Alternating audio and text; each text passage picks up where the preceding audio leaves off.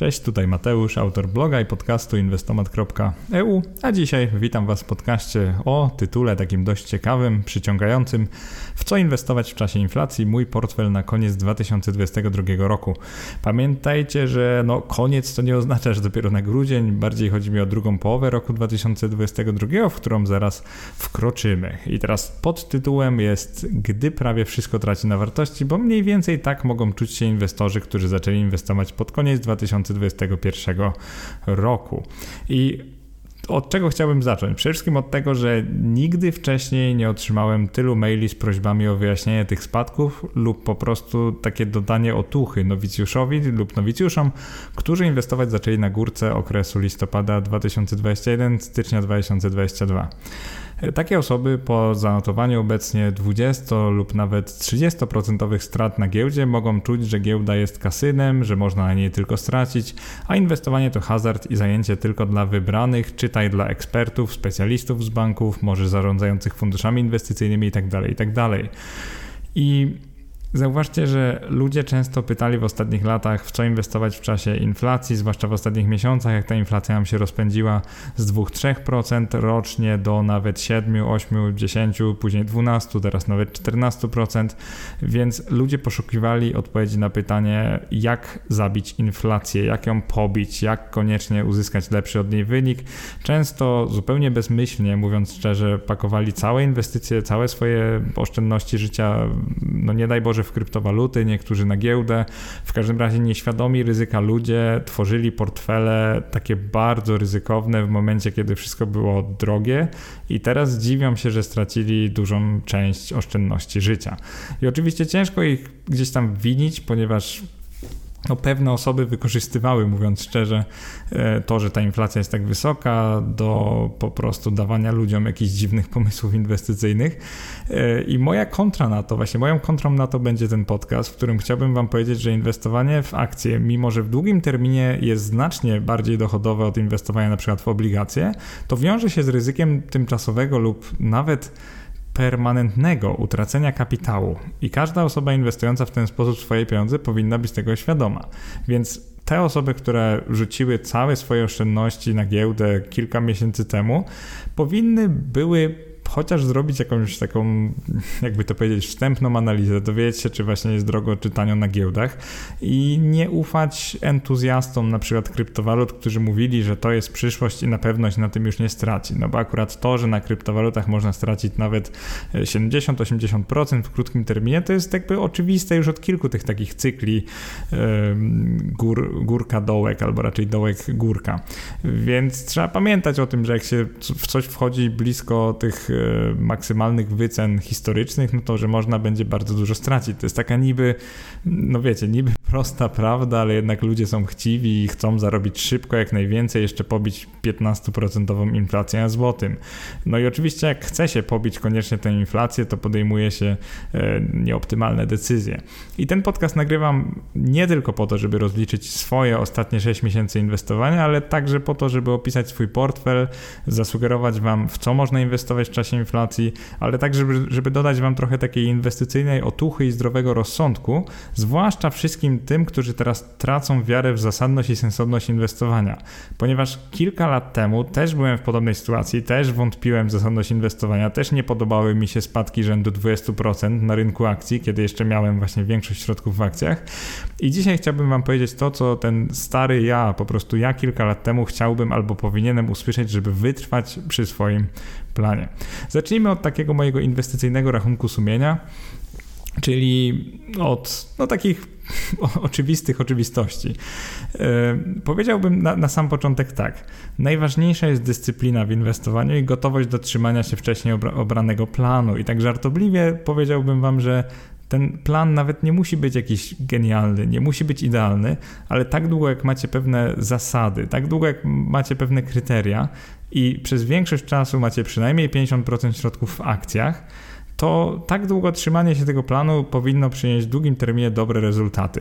I najważniejsze w planie jest to, żeby był prosty do realizacji, więc wszystkie osoby, które na przykład mają obecnie 100% kapitału w akcjach i straciły od początku roku na przykład 25% tego swojego ciężko uzbieranego kapitału, no jeżeli boją się o dalsze spadki, jeżeli źle śpią, ponieważ stracili już tak dużo, to znaczy, że powinni z tej sytuacji wyciągnąć odpowiednie wnioski.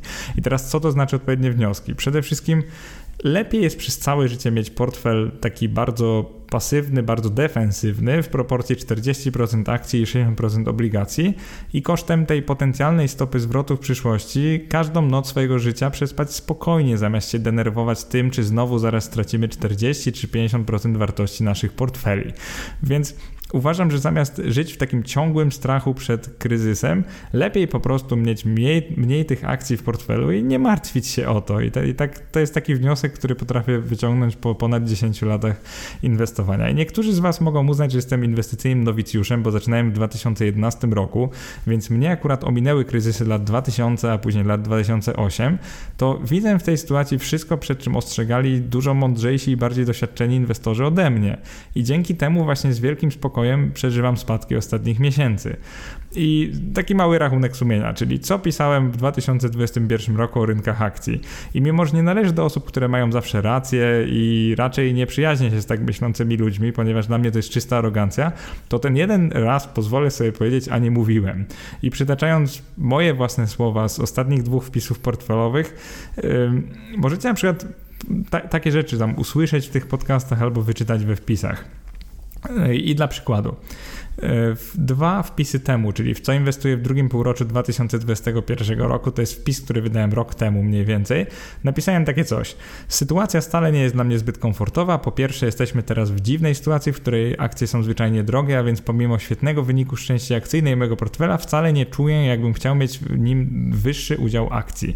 Jestem świadomy, że market timing nie działa i że kolejne 2, 3, a nawet 5 lat na giełdach może tworzyć się coś na kształt bańki internetowej z 2000 roku, a moja niewielka, bo 40% część akcyjna może wzrosnąć o kolejne 20, 50, a nawet 100%.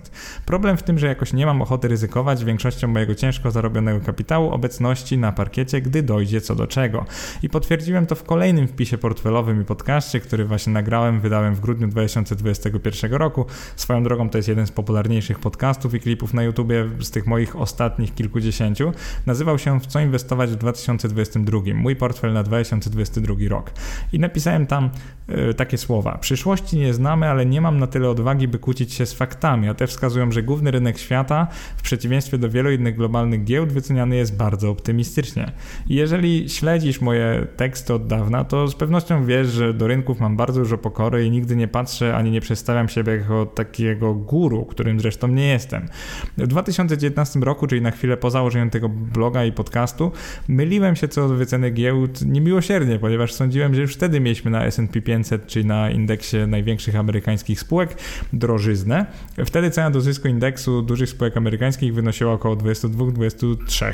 I los zweryfikował moje poglądy, bo między końcem 2019 roku a obecnym szczytem w styczniu 2022 roku S&P 500 Total Return wzrosło jeszcze o 50%. Także widzicie z jaką pokorą trzeba podchodzić do rynków i jak często można się mylić. Na szczęście nie sprawiło to, że stałem się ofiarą FOMO, czyli Fear of Missing Out, strachu przed tym, że coś mnie ominie, ponieważ mój plan był jasno zdefiniowany, a część nieakcyjna dość atrakcyjna pod kątem stopy zwrotu z portfela. To były obligacje korporacyjne i kruszce oraz surowce w postaci ETC, czyli takiego funduszu ETF na te właśnie aktywa.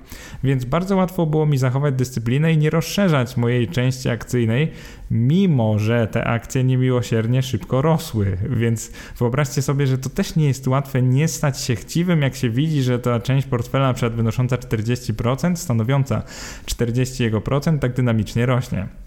W każdym razie dzięki temu, że trzymam się planu, śpię od kilku miesięcy dość spokojnie i jeżeli widzicie mnie przed odpisującego na komentarze na blogu albo na Facebooku o 5 rano, to raczej ze względu na pasję towarzyszącą tworzeniu tych treści, niż na taki stres inwestycyjny, który widzę, że niektórzy już od pewnego czasu mają. No i tak jak od wielu, wielu miesięcy krytykowałem kryptoentuzjastów albo naganiaczy na kryptowaluty, e, czyli osoby, które pisały wszędzie pod moimi wpisami, że bezpiecznie jest rzucić wszystkie środki na kryptowaluty, bo to jest przyszłość, przyszłość, no to zauważcie, co takie osoby muszą teraz czuć, zwłaszcza jak weszły w te krypto już powiedzmy w bitcoina na poziomie między 30 a 60, 90 tysiącami dolarów, czyli jakby przy, tym, przy tych e, obecnych maksimach.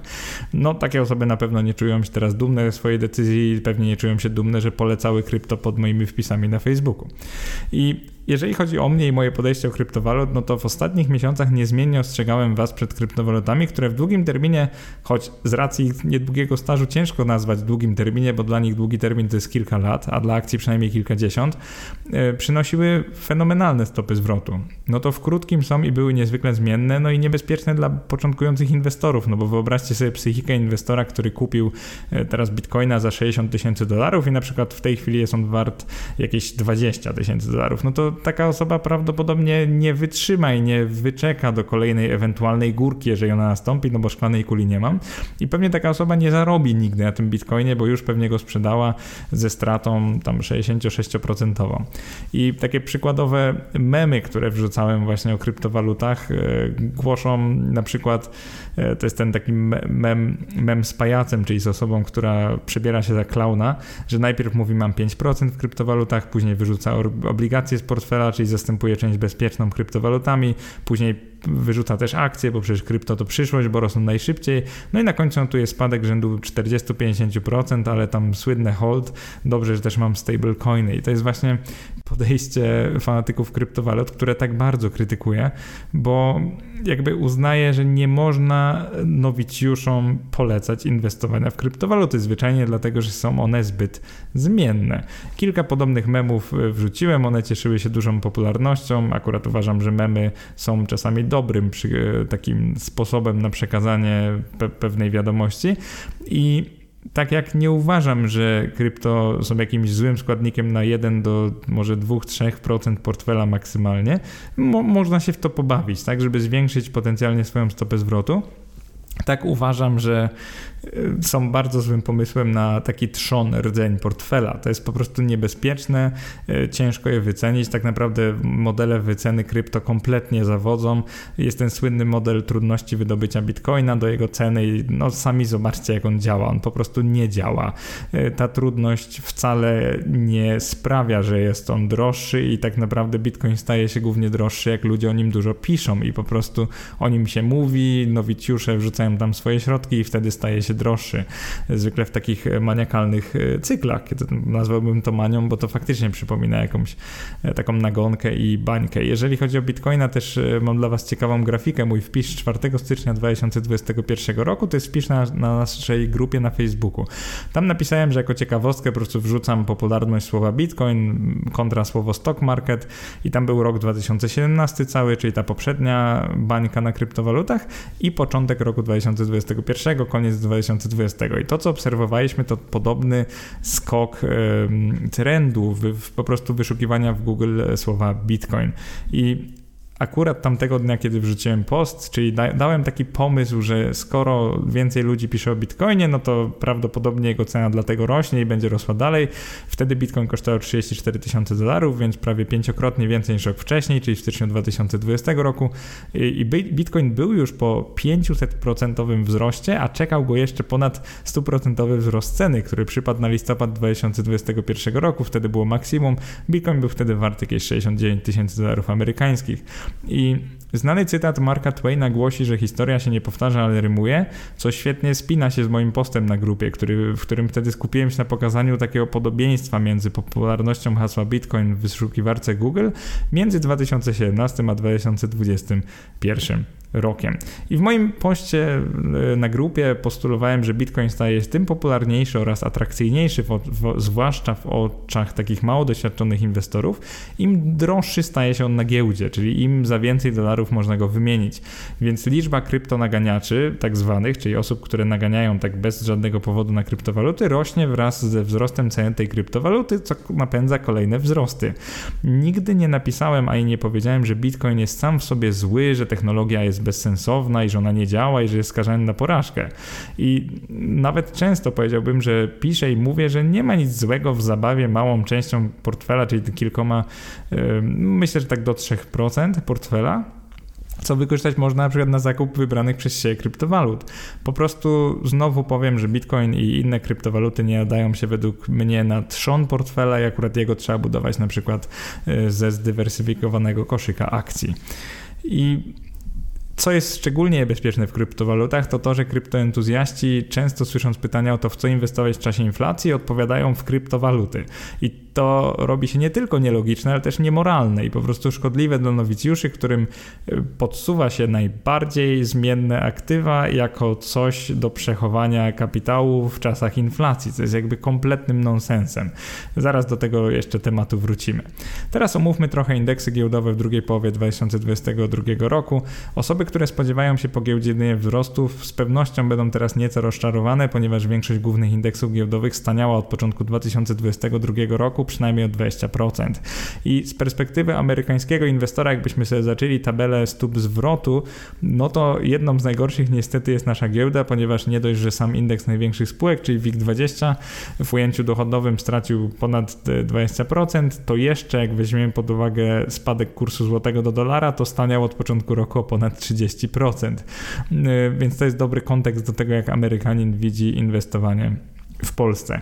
Jeżeli chodzi o cały świat, no to jest bardzo czerwono, czyli w zasadzie jeżeli spojrzymy tak z perspektywy inwestora dolarowego, czyli Amerykanina, to zobaczymy, że w zasadzie żadna giełda od początku roku, a nawet po prostu żadna giełda od początku roku 2022 nie przynosi dodatnich stóp zwrotu. W kilku ostatnich wpisach portfelowych e, i podcastach portfelowych, to są te zwykle, które nazywają się w co inwestować i tam dokończ zdanie, narzekałem na drożyznę na rynkach akcji, podając jako powód tego, e, że w portfelu mam niespełna 45% akcji, czyli dość niewiele dla kogoś, kto dąży do FIRE, kto dużo oszczędza, inwestuje od lat i tak dalej.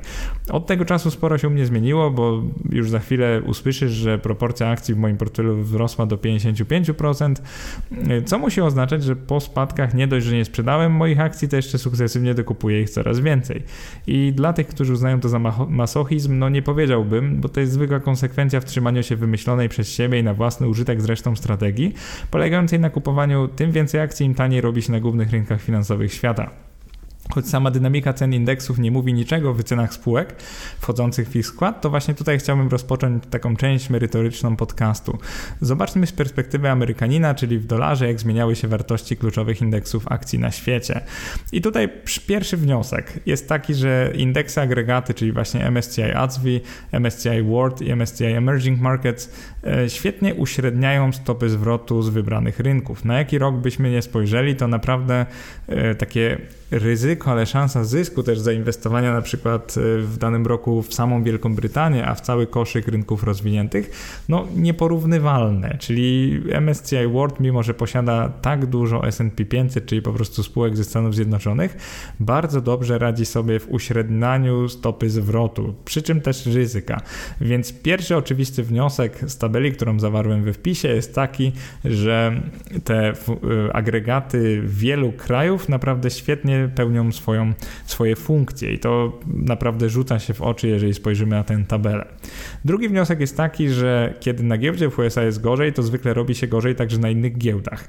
I to wynika po pierwsze z tego, że Amerykanie posiadają ogromny kapitał i nie tylko w Ameryce, więc y, jeżeli Amerykanie się boją, to na całym świecie zazwyczaj będą spadki, bo również oni wycofują swój kapitał z innych krajów świata. Czy to przez fundusze, np. ETF-y, czy to bezpośrednio Amerykanie po prostu posiadają bardzo dużą część światowego kapitału. Również na polskiej giełdzie, ale tak swoją drogą.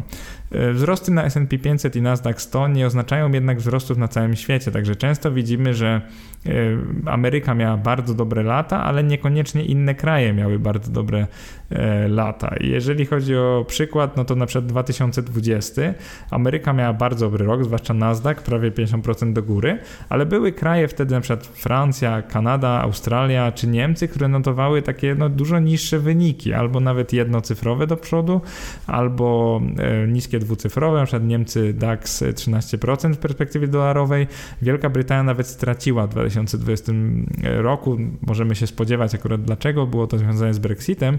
I też oczywiście waluta relatywnie traciła do dolara, ale minus 11,5%, kiedy amerykański Nasdaq, czyli ten indeks technologiczny Nasdaq 100, prawie 50% na plus właśnie w dolarze amerykańskim.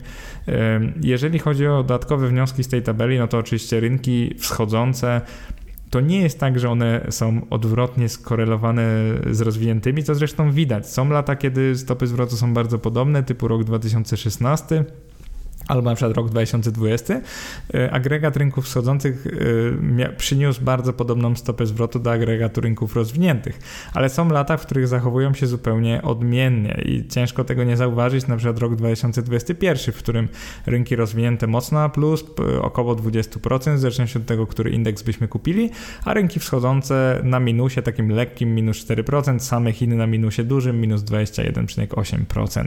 Więc e, na przykład od początku tego roku do chwili, kiedy pewnie słuchasz tego podcastu, e, podobne straty. Także są e, czasy, w których e, te indeksy, właśnie MSCI Emerging Markets, MSCI World, są skorelowane w takiej krótkiej perspektywie, no w długiej nie są prawie wcale, ale też zauważcie, że nie są odwrotnie skorelowane, czyli takie, taki wniosek, że z rynków rozwiniętych trzeba uciekać do wschodzących, bo jest jakiś cykl, no po prostu bardzo łatwo go obalić, nawet w takim horyzoncie 6,5-letnim, tak jak tu przedstawiam.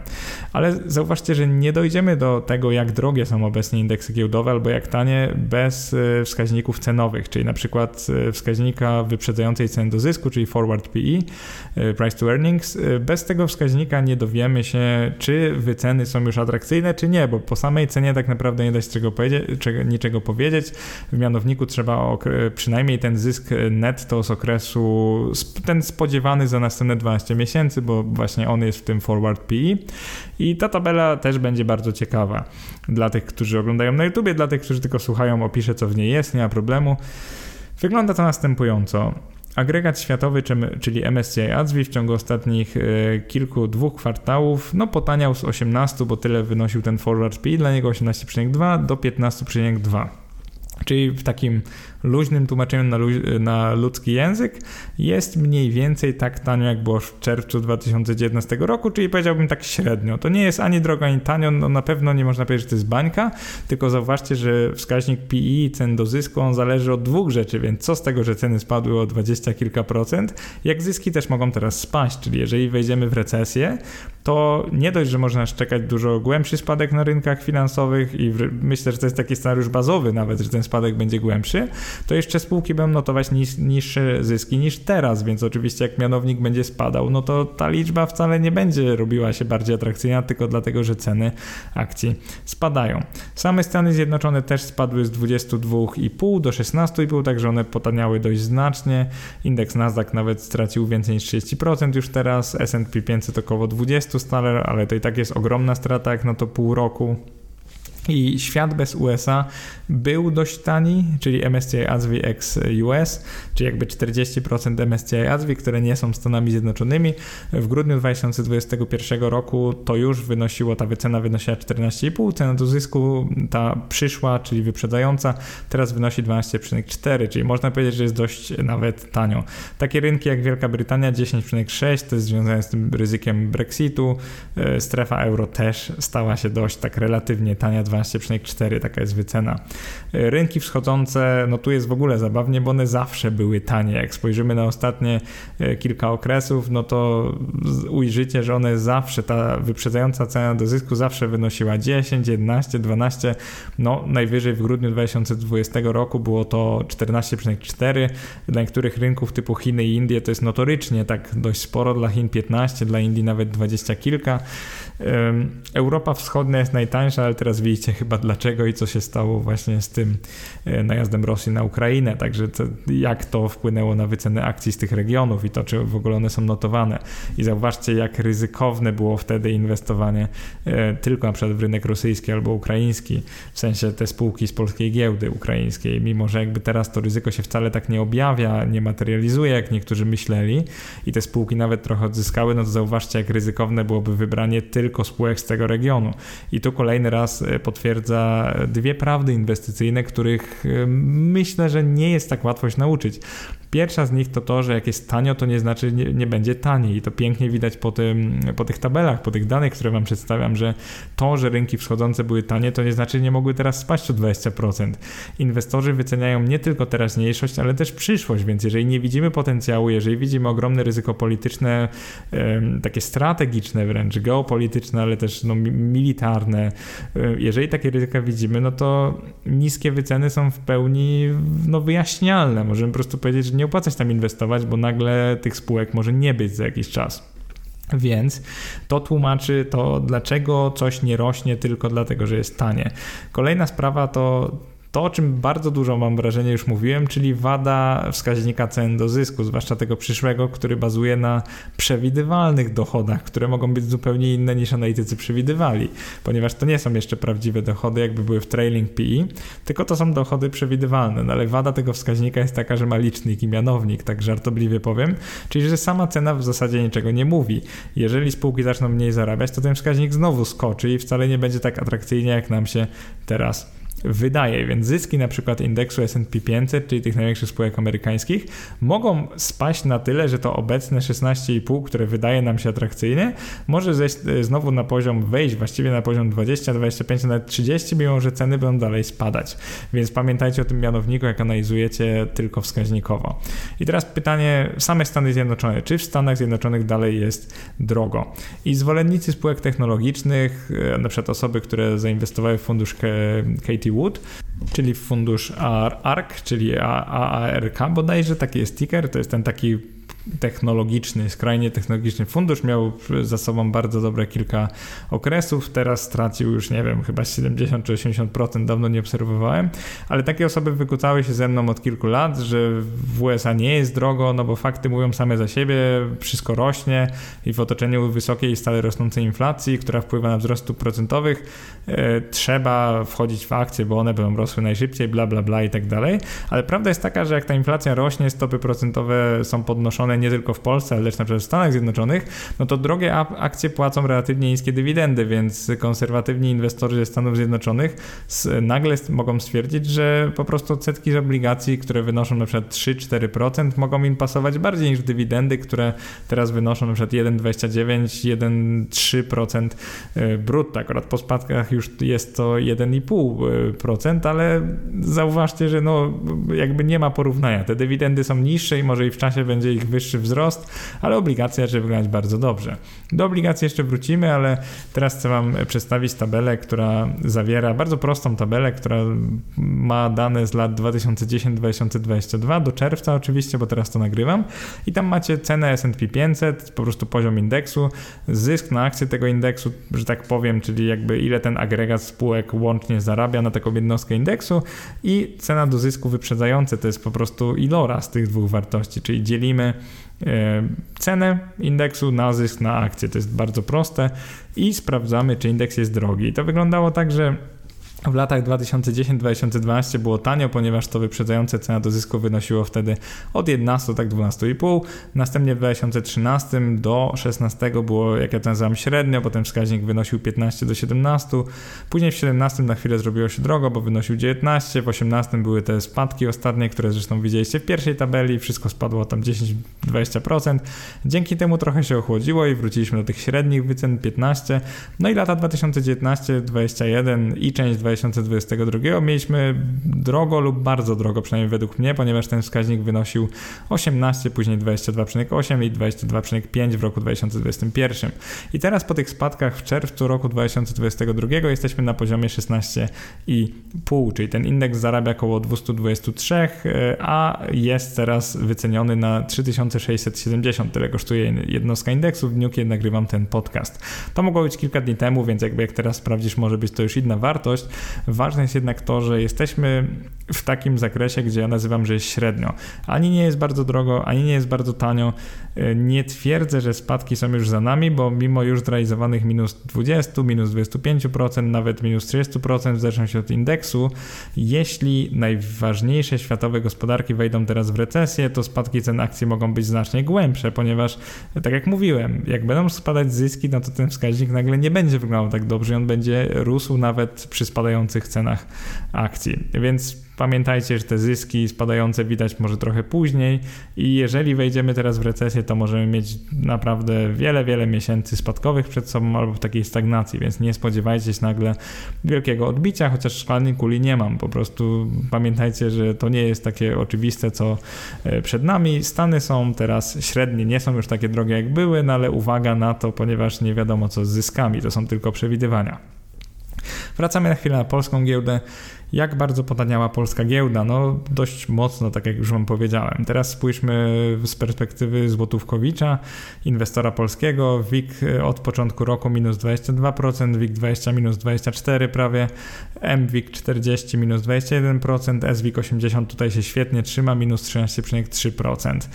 New Connect niestety nie ma najlepszych dwóch lat za sobą, teraz już minus 25%, w zeszłym roku było minus 21%. Tu jest w ogóle zabawnie, bo w roku 2021 pierwszym no, te indeksy większych spółek radziły sobie nieźle. Stopy zwrotu między 17 a nawet 37% to był MWIG 40, no wtedy New Connect zaliczył spadek New Connect Index o minus 21,3%. Natomiast New Connect z drugiej strony ten rok covidowy miał ze sobą świetny rok czystej spekulacji, można powiedzieć 110% na plusie, także New Connect ma to do siebie, że czasami ma świetne lata, ale zazwyczaj radzi sobie gorzej od tych indeksów większych spółek. Naprawdę fatalnie wypada nasz WIG20, czyli indeks największych spółek. Jeżeli miałbym zgadywać, dlaczego on wypada tak źle, niektórzy się śmieją, że od 10 lat stoi w miejscu, bo w zasadzie taki jest. Nawet jak się spojrzy w ujęciu total return, no to nie wygląda to tak dobrze. E, te indeksy, e, które tu przedstawiam, właśnie są w wersjach total return i no można sobie policzyć, no, że wypada to wszystko naprawdę słabo, że on, że on stoi w miejscu, więc inwestor, który kupił ten indeks, może teraz tylko żałować. I dlaczego WIG20 radzi sobie tak słabo, zwłaszcza relatywnie do indeksów e, MWIG40, SWIG80. To są indeksy, za którymi pewnie wiecie, ja bardziej przepadam niż za największym tym WIGiem 20 albo raczej indeksem największych spółek. Przede wszystkim dlatego on może być w niełasce, ponieważ rządzący wykorzystują te spółki Skarbu Państwa, które dominują w tym indeksie i rządzący powiedziałbym bardzo szczodrze korzystają z tych zysków spółek państwowych i zamiast wypłacać dywidendy wszystkim akcjonariuszom, to oni na przykład nakładają nowy podatek, jakiś kreatywny, na przykład tak jak podatek od wydobycia nie, niektórych kopalin, tak on się zresztą nazywa, który uderzył w KGHM i po prostu zyski idą najpierw do państwa, dopiero później są dzielone w postaci dywidendy co oczywiście zmniejsza atrakcyjność inwestycyjną dla mniejszościowych udziałowców, no bo co mają zatem w połowie 2022 roku zrobić polscy inwestorzy dywidendowi?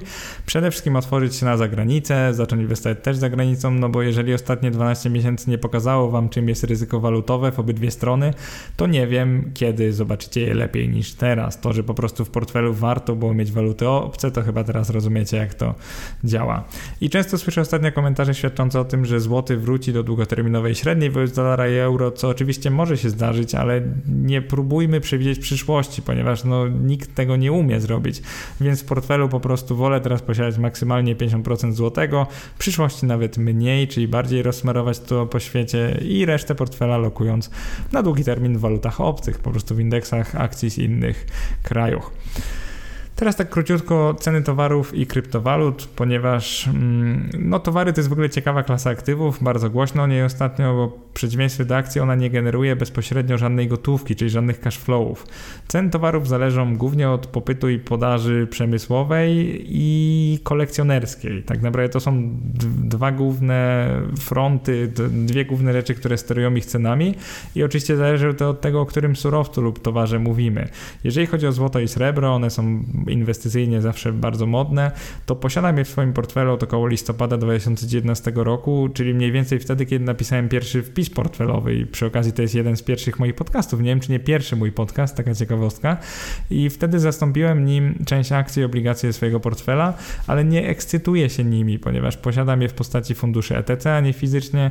Kupiłem je głównie po to, by pełniły funkcję czegoś innego od akcji i obligacji. Po prostu chciałem mieć coś, co nie zawsze będzie z nimi skorelowane i będzie po prostu czymś innym. Także ja sam nie należę do szczególnych fanów kruszców, czyli do osób, które opierają na nich swoje portfele inwestycyjne i zawsze podkreślam, że trzymam je tymczasowo jako tak zwany suchy proch w razie gdyby rynki akcji staniały bardzo znacząco. Zresztą zobaczycie, że to dość dobrze teraz zadziałało akurat. I jeżeli chodzi o ceny surowców, no to tu jest y, dość ciekawie, ponieważ one miały świetny rok za sobą, 2021. Akurat kruszce nie bardzo, ale surowce takie bardziej przemysłowe, miedź, stal, węgiel i ropa mają za sobą świetny rok, z czego węgiel i ropa y, to półrocze mają też za sobą po prostu fenomenalne. Węgiel plus 220%, ropa plus 50%. To jest z wiadomych powodów, chodzi o te przerwane łańcuchy dostaw, także z powodu y, wojny na Ukrainie, tej inwazji rosyjskiej rosyjskiej na Ukrainę. E, nie da się ukryć, że to spowodowało naprawdę ogromny spekulacyjny wzrost e, cen kontraktów na te surowce na giełdzie i to tłumaczy e, również, dlaczego inflacja galopuje tak bardzo, a nie trochę jednak powolniej, więc to się do tego oczywiście bardzo dołożyło. I teraz pytanie, czy w surowce powinno się dalej inwestować po tych wielodziesięcioprocentowych wzrostach w ostatnich kilku latach? Ciężko powiedzieć, ponieważ znowu musielibyśmy przewidzieć popyt i podaż na rynku w gospodarce. A zauważcie, że skoro wejdziemy w recesję, być może, to wcale nie będzie tak, że popyt i podaż będą wyższe, więc jakaś mądrość inwestycyjna powiedziałaby, że może to już czas, żeby się ich pozbyć. Zresztą sam coś takiego powoli myślę, bo też mam fundusz ETC na koszyk surowców od ponad roku, co zresztą mówiłem o tym e, w poprzednich podcastach portfelowych, także możecie sobie to sprawdzić. E, no więc jakby tu nie chcę jakby poddawać tego pod waszą wątpliwość, ale pamiętajcie, że no surowce są tak drogie, albo tak długo są drogie, jak jest na nie popyt, natomiast w długim terminie one niczego nie generują same z siebie. No mogą ich ceny rosnąć, ale to nie są akcje, to nie są spółki, które notują coraz wyższe zyski, jakby powinny rosnąć, więc dla mnie surowce są takie jednak trochę spekulacyjne i wcale za nimi nie przepadam tak ogólnie. Tak jak zresztą za kryptowalutami, które jak widzicie w tej e, tabelce, jeżeli oglądacie to na YouTube albo patrzycie na wpis e, równolegle, zobaczcie jakie one mają stopy zwrotu. W niektórych latach 100, nawet 500, 700%, nawet ponad 1000%, a w innych minus 80 kilka. W tym roku od początku Bitcoin, Ethereum odpowiednio minus 55%, minus 70%, od, od szczytów tak samo już straciły po 70-80% w tej chwili. Więc jeżeli krypto to naj wyżej, kilka procent portfela, żeby nie żałować, jakby przyszło co do czego. Natomiast nigdy bym w nie nie pakował nie wiadomo ile. Tylko z drugiej strony krypto są teraz dużo tańsze niż były na górce, więc tacy fundamentaliści kryptowalut mogliby sobie ustalić na przykład, że poniżej 20 wchodzą co miesiąc z jakąś tam kwotą, robią takie dollar cost e, averaging i jakby to może nawet mieć sens. Tylko pamiętajcie, żeby nie pakować tam za dużo procent swojego portfela, bo to po prostu może boleć was za bardzo przy jakichś kolejnych e, spadkach. I teraz w co inwestować w czasie inflacji?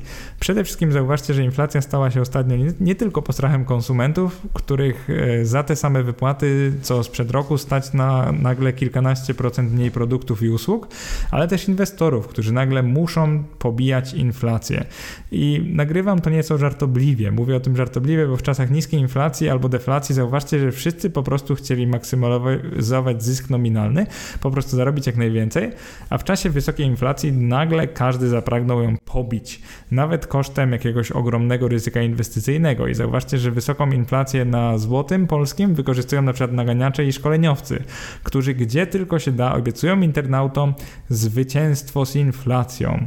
Czyli jeżeli tylko zapłacimy za ich produkt, za ich szkolenie, za ich usługi odpowiednią sumę, to zwyciężymy z inflacją. No i ironia polega na tym, że każdy szuka magicznego rozwiązania antyinflacyjnego, które zagwarantuje bezpieczne pobicie inflacji, nie zauważając, że najlepsze rozwiązanie leży pod nosem i jest całkiem bezpieczne. I to są oczywiście znane od lat obligacje COI i EDO, które w moich podcastach się po prostu od samego początku chyba pojawiają, czyli detaliczne obligacje skarbowe, o których już tutaj mówiłem wielokrotnie. I też ciekawym rozwiązaniem są teraz nowe obligacje roczne i dwuletnie, czyli te o symbolach DOR i ROR, ale, DOR i ROR, ale do tego zaraz przejdziemy. Może zacznijmy od tego, z czym my w ogóle walczymy, żebyśmy nie walczyli z wiatrakami. Jak wysoka jest inflacja na świecie? No, w niektórych krajach z miesiąca na miesiąc napędzi, tak jak na przykład w Polsce ostatnie miesiące mm, marzec 3,3%, kwiecień 2%, maj 1,7% i tak dalej, i tak dalej. W Rosji, jak tylko zaatakowała na Ukrainę, mieliśmy inflację 7,6%. To jest w ciągu miesiąca. To nie jest inflacja roczna, to jest z miesiąca na miesiąc. I teraz co chcę wam powiedzieć, dlaczego w ogóle przedstawiłem to w formie miesięcznej, a nie rocznej.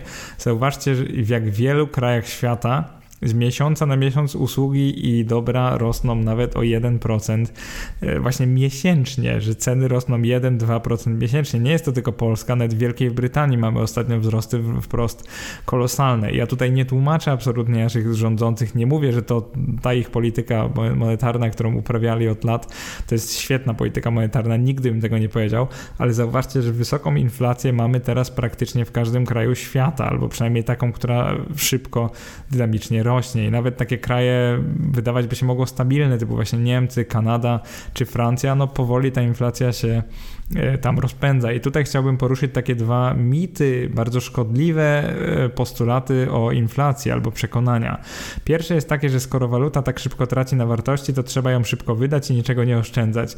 Uważam, że to jest szkodliwe, ponieważ nieposiadanie oszczędności nie sprawi, że nie dotkniecie inflacja, ponieważ nie dość, że twoje zarobki będą stale pozwalać na zakup mniejszej ilości dóbr i usług, to jeszcze nie będziesz mieć zabezpieczenia na wypadek utraty pracy, co kompletnie mija się z celem, więc w takich czasach akurat oszczędności się bardzo przydają. I drugie przekonanie jest takie, że skoro nasze oszczędności tak szybko tracą na wartości, na przykład w tempie 14% rocznie, to tę wysoką inflację trzeba koniecznie pobić. I to jest o tyle szkodliwe, bo jeżeli chcemy robić na przykład y, wykręcać stopę zwrotu na poziomie, nie wiem, 15-20% rocznie, to naturalnie kierujemy swoją uwagę na bardziej ryzykowne aktywa, jakieś właśnie instrumenty finansowe egzotyczne, więc nie dość, że nie pobijamy inflacji, to często tracimy sporą część naszych majątków, co kompletnie mija się z celem. I teraz co robią rządy? Co się dzieje na przykład z obligacjami? Skoro mamy wysoką inflację, to oczywiście inwestorzy oczekują, że będzie się dało jakoś no, tanio, dość bezpiecznie ją pobić, czyli na przykład kupując obligacje skarbowe. Dlaczego tanio? Bo w Polsce możemy je kupić nawet za 100 zł, jeszcze bez prowizji. I dlaczego bezpiecznie? Ponieważ chcielibyśmy kupić takie obligacje, które nie mogą stracić nominalnie, przynajmniej takie jak na przykład notowane, właśnie nie notowane na giełdzie obligacje detaliczne. I jeżeli chodzi o postrzeganie rzeczywistości przez inwestorów, no to co się dzieje? E, dlaczego rentowność obligacji skarbowych dziesięcioletnich ostatnio rośnie prawie w każdym kraju? E, to jest dość prosty łańcuch zdarzeń do zrozumienia i wytłumaczę go Wam w ten sposób. Rentowność obligacji rośnie przy dwóch różnych zdarzeniach. Po pierwsze, rośnie, kiedy stopy procentowe w danym kraju rosną, bo po prostu nowe emisje obligacji są lepiej oprocentowane, no bo od, często zależą od stóp procentowych to jest jeden powód. A drugi powód jest taki, że jeżeli te obligacje tanieją na rynku po prostu, czyli inwestorzy sprzedają je coraz taniej, więc można je też kupić coraz taniej, czyli po prostu nie chcą ich trzymać, jak one tanieją, to oczywiście rentowność dla kupujących jest wyższa, ponieważ mogą taniej kupić dane obligacje. I tutaj we wpisie przedstawiłem tabelę właśnie rentowności i szybko zobaczycie, że w Stanach Zjednoczonych ona rośnie w ostatnich miesiącach od początku roku z 1,8% do 3,3% brutto rocznie. Taka jest rentowność, czyli jakbyśmy po tej cenie rynkowej kupili, no to ten kupon, łączna stopa zwrotu będzie wynosić tyle. Nie, kupon nie do końca, bo chodzi o to, że właśnie rentowność składa się z tego, ile uzyskujemy w kuponach rocznie, ale też z tego, ile zarobimy na końcu, bo możemy kupić obligacje taniej, ale o tym już dużo nawijałem w serii obligacjach. I teraz, gdzie byśmy je spojrzeli, tam rentowność obligacji rocznie rośnie e, w ujęciu właśnie rocznym. E, w Polsce wzrosła ona niesłychanie, ponieważ pod koniec roku 2020, czyli półtora roku temu, wynosiła 1,2%, teraz wynosi 7,6%. To jest bardzo, ale to bardzo dużo. Kilkukrotnie więcej. Oczywiście ciężko się dziwić, bo mamy tę inflację wynoszącą 14% w tej chwili około, więc to, że polskie dziesięcioletnie obligacje obligacje płacą, przy, przynajmniej przy tych cenach, jak, jeżeli je kupimy, to średnio zapłacą 7,6% rocznie. Zauważcie, że ludzie prosto na to patrzą tak, że skoro nasza waluta y, traci na wartości tak szybko, to nawet te obligacje nie wydają się atrakcyjne. Ale jeżeli bym do Was przyszedł na przykład rok temu i powiedział wam, że możecie kupić obligacje o takiej rentowności, no to byście bardzo chętnie je kupili, bo wtedy ta rentowność obligacji wynosiła około 2-3%, więc wtedy byście powiedzieli, że to jest świetna inwestycja, więc pamiętajcie o tym, że jeżeli kiedyś ta inflacja zmaleje i stopy procentowe będą tanieć, no to oczywiście z tej perspektywy indeks TBSP, no to jest już ETF od bety, może być świetną inwestycją. I nie będę teraz powtarzał serii o obligacjach, ale zauważcie, że no rentowności obligacji rosną, a jeżeli obligacje skarbowe są postrzegane postrzegane jako aktywa najbezpieczniejsze, to naturalnie inwestorzy boją się wtedy akcji, nie chcą ryzykować, jeżeli mają na podorędziu coś tak mało ryzykownego i przynoszącego no, potencjalnie wysokie stopy zwrotu. No bo te obligacje amerykańskie, które płacą 3% e, rocznie, nawet przy inflacji na dolarze, która też jest już całkiem wysoka, no mogą się wydawać atrakcyjne dla ludzi, którzy chcą po prostu za, zakonserwować swój kapitał. I teraz najważniejsze, czyli pytanie postawione w tytule podcastu, czym zwalczać wysoką inflację. Przede wszystkim obligacjami antyinflacyjnymi, COI, EDO, ROS, ROD, y, które wraz ze wzrostem inflacji wcale nie straciły swojego uroku i tego inwestycyjnego sensu, wręcz przeciwnie. Jakie są ich plusy? Takie, że od drugiego roku prawie pobijają inflację, prawie ponieważ jest podatek belki, on obniża stopę zwrotu. Minusy w pierwszym roku mają oprocentowanie znacznie niższe od inflacji, no to jest dość oczywiste, ale niestety tak jest. Dalej, na drugim miejscu mamy nowe obligacje roczne i dwuletnie, czyli ROR i DOR.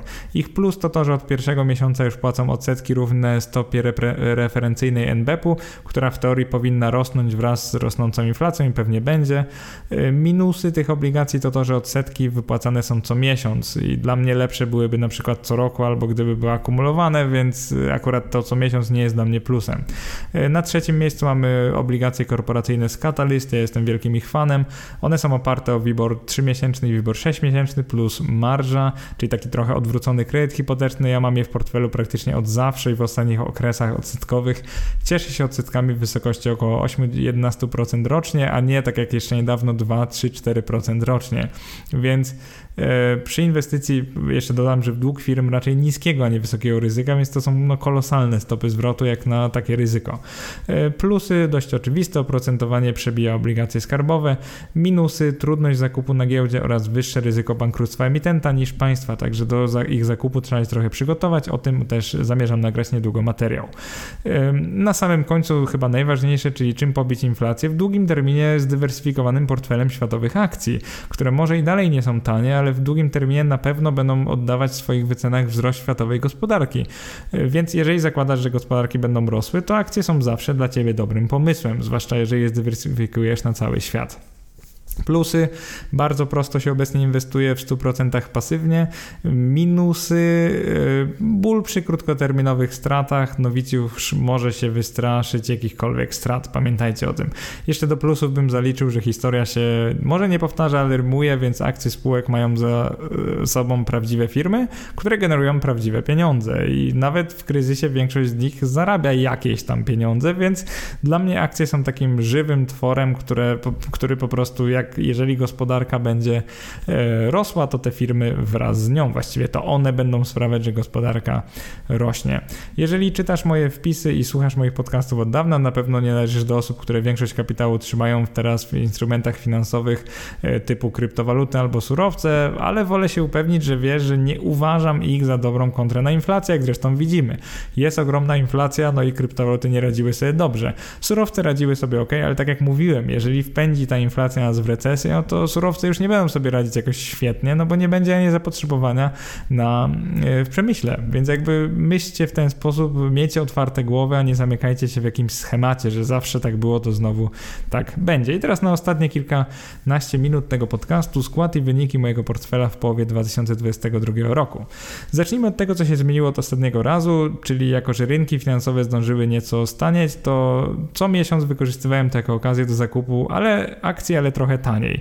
Moje bardzo defensywne 45% akcji i 55% czegoś innego, w którym właśnie obligacje, gotówka, kruszce i surowce rządziły przez nawet kilka lat tak naprawdę, zmieniły się ostatnio w 55-45, także akcje znowu grają pierwsze skrzypce w moim portfelu i mimo, że od początku roku jestem na minusie, dokładnie 5,1% na minusie, to pozostaje bardzo optymistyczny, ponieważ od ponad 3 lat czekałem na spadki na giełdzie, by wreszcie móc y, przenieść większą część moich środków właśnie na rynki akcji.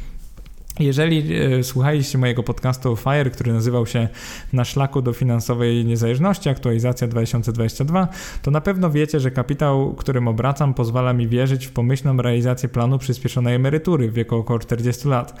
Ale to też oznacza, że w perspektywie 2-3 lat muszę wrócić do portfela 80-90% akcji, bo w długim terminie to właśnie on zagwarantuje mi najwyższą możliwą stopę yy, zwrotu, więc jakby, no, żeby utrzymać mój, zakonserwować mój zbierany kapitał, po prostu będę musiał mieć większość akcji w portfelu. Jeżeli chodzi o wynik mojego portfela za pierwsze półrocze, no to tu jest dość prosto. Tak jak powiedziałem, minus 5,1%. Spadki pochodzą praktycznie wyłącznie z akcji, bo zarówno te polskie, jak i zagraniczne e, po prostu spadły w ostatnich dwóch kwartałach, więc tu ciężko się dziwić. Czego bym nie wybierał, to pewnie będzie na minusie i tak nie jest źle, bo trochę lepiej od szerokich indeksów, ale no jednak jest na minusie, tego nie będę ukrywał. Teraz w portfelu mam 55% akcji, dokupuję głównie jak spadają, zaraz Wam powiem z jakim algorytmem.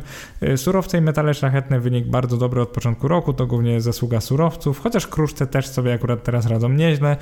Obligacje korporacyjne, no świetny wynik, bo nie dość, że one zdrożały, to jeszcze te ich kupony są po prostu fenomenalne ostatnio, więc tak jak w zeszłym roku co kwartał zarabiałem na nich gdzieś tak 1%, no to teraz w każdym kwartale po 3%. W skali roku to jest naprawdę fenomenalny wynik.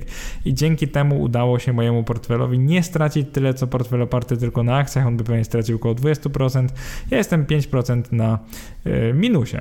Więc nie jest jakiś duży problem dla mnie, zaraz Wam e, wyjaśnię dlaczego. I teraz tak, kolejna sprawa. Wyniki to jedno, ale obecny skład mojego portfela inwestycyjnego i zdziwiam się osoby, które stosują strategię podążania za trendem, na przykład GEM, czyli Global Equity Momentum, dla których e, niedawno nastąpił sygnał przełączenia się z ETF-ów akcyjnych na obligacyjne, więc prostym językiem niedawno wymienili one, wymieniły one akcje na obligacje.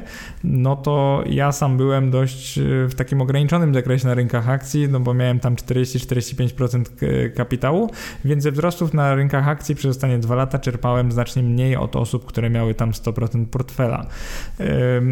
Więc ale jakoś nie miałem z tym problemu. Jak zresztą widzicie, wynik z tamtych lat był i tak ok, bo każdego roku około 20%, czyli znacznie więcej niż oczekiwałem. I w moim przypadku jest nieco inaczej, ponieważ im droższe są akcje, na przykład jak pomierzymy to ceną do zysku, tym wskaźnikiem, to tym mniej chcę ich mieć w swoim portfelu. Także to, co widzicie teraz w moim portfelu, to jest właśnie większość akcji, bo one potaniały i tam już macie odpowiednio mniej gotówki, obligacji, e, i metali i surowców oraz akcji zagranicznych i polskich. Dla tych, którzy słuchają podcastu, mam teraz 5% gotówki, 20% obligacji polskich, korporacyjnych tylko i wyłącznie, 20% metali i surowców w postaci ETC, 35% akcji zagranicznych. Tutaj już teraz przeważa ETF, jeden ETF na akcje globalne, ale też są e, pojedyncze spółki i 20% akcji polskich. Także już mam więcej akcji zagranicznych niż polskich. Wcześniej miałem polskich, ale chcę ten zlikwidować mój home bias, który niewątpliwie od wielu lat prezentuję. I jakby co się zmieniło od ostatniego okresu, przede wszystkim mam dużo mniej obligacji polskich, wymieniam je sukcesywnie na akcje, jak tylko e, dojrzeją. Jak tylko emitenci zwrócą mi moje pożyczone im pieniądze, to kupuję e, teraz akcje. Jeżeli chodzi o kruszce surowce, no ich ceny dynamicznie rosną, ja też ucinam, chcę ich mieć coraz mniej, także im tańsze będą akcje, tym będę chciał mieć e, mniej obligacji i kruszców, a więcej akcji. I to, że przenoszę je za granicę, to jest rozpoczęty półtora roku temu proces dywersyfikacji walutowo-geograficznej mojego portfela, w którym na dłuższą metę nie chciałbym trzymać więcej niż tak 30-35% y, złotego. Czyli to jest taka liczba uznaniowa. Po prostu nie uważam, że to jest waluta, w której chciałbym mieć większość mojego portfela, więc powoli się y, z tego jakoś tam wynoszę. Teraz właśnie mam koło połowy, niedługo będę miał mniej, jak widzicie. I to było na tyle, jeżeli chodzi o waluty i skład i wyniki. I teraz, jeżeli chodzi o strategię, wiele osób mnie pyta, na czym polega ta moja strategia inwestycyjna, że jak ja mogę opierać e, to, ile mam akcji, obligacji w portfelu od wyceny, e, a dokładniej ceny do zysku indeksu S&P 500. E, zaraz wyjaśnię o co chodzi. Tutaj przyda się taki wykres tak zwanej histerezy, bo ci z Was, którzy się z nią nie zetknęli, na przykład na studiach, mogą w ogóle nie rozumieć, co to jest. Pewnie inżynierowie i na przykład chemicy będą rozumieć, co to jest, na przykład osoby po studiach humanistycznych mogą w ogóle nie mieć pojęcia. I od razu zastrzegam, że ja nie stosuję tej strategii od długiego czasu, dopiero ją tak naprawdę tworzę, to jest w formie testów, y, ponieważ wysokie, wysoki wskaźnik cen do zysku, czyli na przykład powyżej 25 dla indeksu S&P 500 to jest pewne nowum. On występuje właściwie dopiero od 99 roku, więc ciężko o historyczne potwierdzenie jej skuteczności w horyzoncie dłuższym niż 20-25-letni, co naturalnie może budzić także moje wątpliwości, ale też wasze wątpliwości tej skuteczności, ale ja lubię w inwestowaniu eksperymentować, jakby ona mi z natury bardzo pasuje. I teraz o co w niej chodzi? Idea jest taka, by budować możliwie zdywersyfikowany walutowo i geograficznie portfel, czyli w uproszczeniu to może być przykład ETF na indeks MSCI ADSV lub FTSE All World, czyli podobnie jak w Momentum tu się stosuje, oraz przykład obligacje polskie skarbowe mogą być COI lub EDO, y, tak żeby było Wam po prostu najprościej. I proporcje tego portfela są zmienne w czasie, ale one wy, nie wynikają od tego, jaka jest stopa zwrotu, jakby było przykład w GEM, tylko one wynikają od tego, jak tanio lub drogo jest na rynkach, więc to jest trochę odwrotne do strategii momentum w pewnym sensie. I przykład y, poniżej, jak wygląda w ogóle pętla histerezy. Chodzi o to, że na jednej osi możemy sobie napisać y, wskaźnik, współczynnik cen do zysku dowolnego indeksu, możecie to zrobić dowolnie i to mogą być dowolne liczby, a na drugim na przykład udział obligacji lub po prostu nie akcji w portfelu, czyli tyle ile chcecie mieć czegoś, co nie jest akcjami w portfelu, czegoś zazwyczaj bezpieczniejszego, może nawet gotówka. Działa to tak, że jeżeli zaczynamy od bardzo taniego indeksu, który na przykład wynosi, cena do zysku wynosi 10, to chcemy mieć na przykład 90% akcji i 10% obligacji, czyli bardzo mało obligacji. I teraz jeżeli cena do zysku rośnie na przykład do 15, to dalej na przykład jesteśmy przy w większości przy akcjach, bo dalej jest według nas tanio. I w pewnym momencie wchodzimy na krzywą tą wzrostową, ona jest bardziej po prawej na rysunku, czyli działa to tak, że im wyższa wycena, im droższe są relatywnie akcje niż były wcześniej, tym mniej ich chcemy mieć w portfelu. I działa to w ten sposób, że i tak mamy akcje, nawet jak są bardzo drogie, czyli na przykład cena do wynosi 40, to na przykład mamy ich 10%. Czyli po prostu przenieśliśmy się tylko na obligacje, jak jest drogo. I działa to w ten sposób, że jeżeli w międzyczasie na przykład e, wtedy akcje by staniały, to co jest bardzo istotne, że ni, niczego nie robimy, nie zmieniamy proporcji, dopóki nie wejdziemy na tą krzywą spadkową, która jest tam po lewej stronie. I na tym właśnie polega pętla histerezy. I dam wam pewien przykład. Jak doszliśmy na przykład do połowy tego wykresu i w tym przypadku to jest cena do zysku około 28, tak jeżeli dobrze patrzę na wykres, albo 29, to jeżeli teraz cena do zysku spadnie, czyli w tym momencie mamy 50 na 50 akcji i obligacji, ale jeżeli cena akcji spadnie, to my nie przechodzimy automatycznie niżej, tylko czekamy, aż przejdziemy na ten wykres spadkowy po lewej. Tylko, że ten wykres zaczyna się przy cenie do zysku około 19, więc mamy portfel 50 na 50 i dopiero przy cenie do zysku 19 zaczynamy sprzedawać ewentualnie obligacje i kupować więcej akcji, bo tak dokładnie działa ten wykres. Czyli to jest bardzo istotne, żebyśmy nie przełączali się za szybko, bo gdybyśmy to robili ciągle, to na transakcyjnych prowizjach chyba byśmy po prostu umarli. Więc ważne, ważne jest zrozumienie tej pętli histerezy. Właśnie dlatego we wpisie tak dobrze ją opisałem na przykładach. Tutaj chciałem Wam tylko powiedzieć, że no działa to tak, że jeżeli akcje będą bardzo drogie, no to oczywiście mamy ich bardzo mało i później jak zaczną tanieć, to w pewnym momencie będziemy je kupować. Ale ten moment, kiedy będziemy je kupować, będzie po prostu dużo niżej niż był moment, kiedy sprzedawaliśmy na tej krzywej wzrostowej. To jest trochę nieintuicyjne, ale po prostu chodzi o to, żeby nie zmieniać proporcji portfela zbyt szybko. Czyli żeby konsekwentnie redukować ilość akcji w portfelu, jeżeli jesteśmy na krzywej wzrostowej cen do zysku, ale później jak ona spada, żeby pozostawić sobie dużą tolerancję, żeby przez długi, długi czas nic nie robić i dopiero schodzić z proporcji akcji, jak już będziemy pewni, że jesteśmy w takim trendzie, e, gdzie wyceny akcji spadają, czyli po prostu zacząć je kupować, jak już będziemy wiedzieli, że na pewno robią się tańsze. Wykres, który przedstawiłem we wpisie, to absolutnie nie jest jeden do jednego moja strategia inwestycyjna, ale to jest sposób, w jaki podchodzę do inwestowania. I przykładowo teraz, jakbyśmy chcieli w prawdziwym świecie go zaimplementować, to ta bezwładność, właśnie ta pętla histerezy działa tak, że y, chcemy maksymalnie wykorzystać potencjał trendu wzrostowego na rynkach akcji, czyli jeżeli mamy akcje od, od momentu, jak są tanie i później cena do zysku sięga 18-25, to dopiero tam przechodzimy na obligacje, nie wcześniej. Natomiast jak jakby to była krzywa spadkowa, to byśmy e, już jakby dawno przepinali się na akcje i to jest właśnie e, trudne w zrozumieniu i dlatego tak trudno to wyjaśnić. To jest strategia dość nowatorska, niepotwierdzona historycznie i tak dalej, ale mi się bardzo dobrze jej trzyma, bo ja zawsze chciałem tak zrobić, że jak będą drogie akcje, to mieć ich mniej, a jak staną się tańsze, to mieć ich więcej, czyli ja nie przejmuję się samymi cenami, wręcz się cieszę, że się robi taniej, ponieważ mój portfel wtedy będzie bardziej akcyjny. Jeżeli wtedy więcej stracę, to zauważcie, że co z tego, jak ja dalej mam tę część nieakcyjną. I działa to mniej więcej tak, że jak akcje kiedyś będą niezwykle tanie, to ja pewnie będę miał ich 90%, ale nie, że przez cały czas pasywnie miałem ich 90% i straciłem już, nie wiem, 70% wartości portfela albo 60%, tylko ja prawdopodobnie będę wtedy po stratach rzędu 30, może 35% od szczytu. I wtedy będę miał 100% akcji albo 90% akcji, tak jakbym zresztą chciał. Y, zadawajcie pytania oczywiście pod wpisem, piszcie mi maile, jeżeli macie pytania do tej strategii, też także na YouTubie komentujcie, bo jestem ciekaw, co nie myślicie. Ona jest dość nowatorska, może się wydawać nieintuicyjna, ale tak naprawdę jest bardzo prosta w implementacji, ponieważ te odczyty, na przykład forward PE, można tak łatwo zdobyć, jak odczyty po prostu realnych stóp zwrotu z inwestycji, te na których bazuje się strategia e, GEM.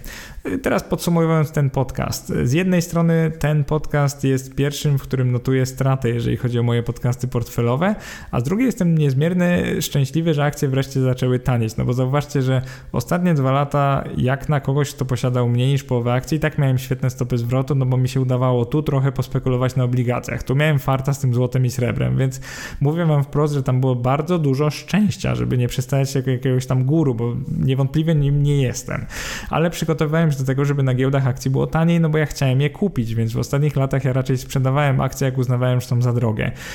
Zresztą niejednokrotnie o tym mówiłem, że według mnie moje akcje dywidendowe były za drogie, no to ucinałem je, żeby nie mieć ich za dużo, bo jakoś tak niekomfortowo się czułem, posiadając coś, co kiedyś płaciło dywidendę w wysokości 7%, a teraz płaci na przykład 2%. No to jakoś tak miałem wrażenie, że jest za drogie. Niektórzy mnie nazywali boomerem, dziadkiem, nudziarzem inwestycyjnym, ale ja to zaakceptowałem, no bo dla mnie często niższe stopy zwrotu od osób, które trzymają zawsze 100% środków w akcjach, nie są jakimś wielkim problemem, no bo ja wtedy śpię spokojnie, a i tak skoro potrafię na przykład spekulować na obligacjach, o czym swoją drogą też na pewno nagram jeden z kolejnych podcastów, no to ja potrafię jakoś inaczej, gdzieś indziej znaleźć te stopy zwrotu, czasami nawet pobijając rynek akcji, więc jakby staram się e, w ten sposób inwestować. No i druga rzecz, o której jeszcze nie powiedziałem w tym podcaście, celowo nie poruszyłem tematu odsetek i dywidend, no ale jak myślicie, ile one teraz wynoszą. One są takim światełkiem w tunelu mojego portfela, no bo obligacje korporacyjne zamiast 2-3% płacą teraz 10-11% brutto, to jest bardzo dużo.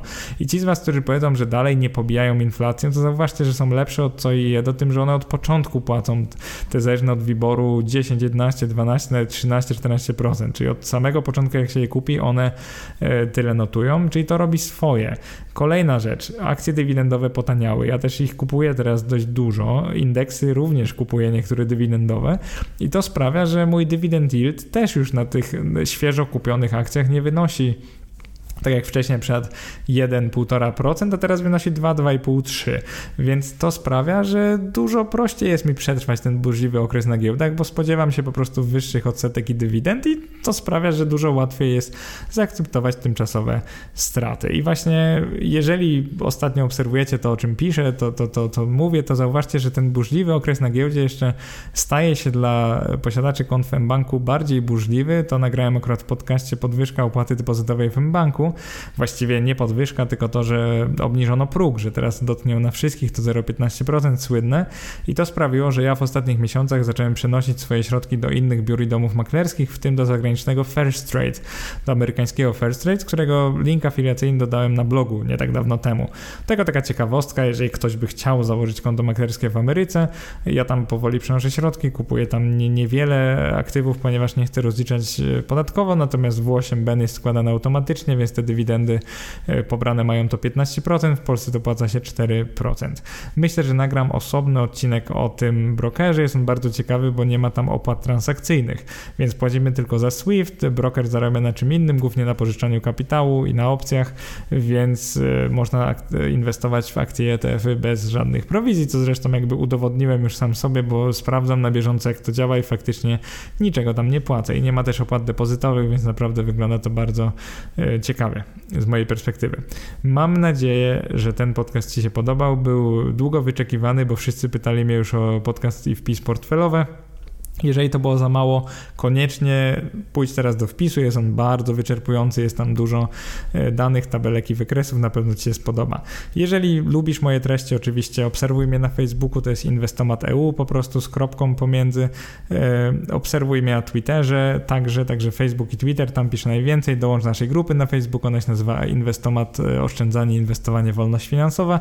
No i pamiętaj, że możesz docenić też sam mój podcast, oceniając mnie pozytywnie albo na Spotify'u można teraz już podcasty oceniać, albo na Apple Podcast. Więc jeżeli dasz mi wysoką notę, będę oczywiście Ci bardzo, ale to bardzo wdzięczny. Oczywiście też like, subskrypcja na YouTubie również pomaga, więc jeżeli jeszcze tego nie zrobiliście, to serdecznie do tego zachęcam. Bardzo dziękuję i do następnego razu. Cześć!